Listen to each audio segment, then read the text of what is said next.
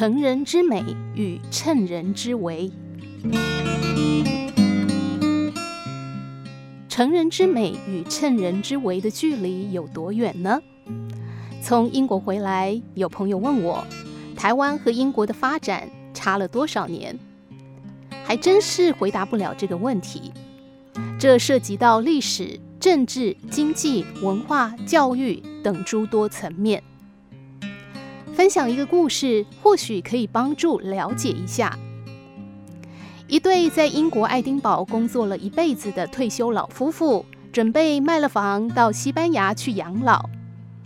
英国四面环海，气候潮湿，老人家容易罹患风湿病。他们在西班牙看中了一间房，两周内必须付款。于是，在爱丁堡的房屋中介所委托卖房，说是急售。这时候，一对台湾的年轻夫妻正好在这个城市找到了工作，孩子要上学，急着买房。看了中介挂出的房屋照片和价格，怦然心动。无论是地段还是房屋的品质，都符合他们的需求。年轻人注意到了“房屋急售”的字样，于是打电话给中介问：“有优惠吗？”老夫妇想着西班牙已经订好并且急着要付款的房屋，说可以的。于是房价被砍了第一刀。年轻人觉得还有降价的空间，在签买房合约的前两天，突然说这个价格太高，他们无法接受，不买了，除非价格上再降一个比较大的幅度。没有想到，老夫妇居然在讨论之后同意了。年轻人喜出望外，以便宜的价格买了栋难得的好房子，而且马上可以入住。搬家那天，很多朋友都来帮忙。一走进院子，大出意料之外，绿草如茵，百花盛开。心想，主人才刚刚离开，这房子还保有原先的风貌。走进屋内，年轻人几乎不相信自己的眼睛。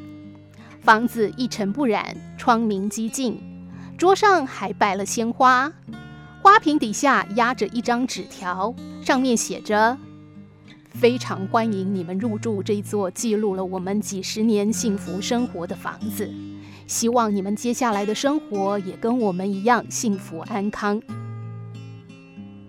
走进厨房，打开冰箱，里面吃的喝的都有。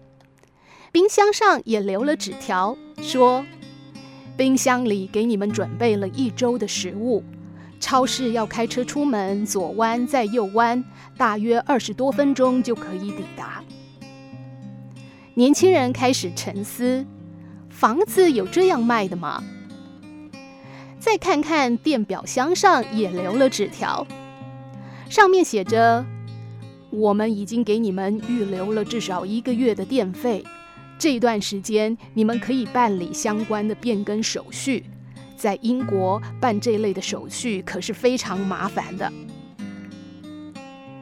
两个年轻人彻底愣住了。成人之美与趁人之危，锦上添花与落井下石。这些概念一时搞得他们目瞪口呆、手足无措，已经全然没有了乔迁之喜。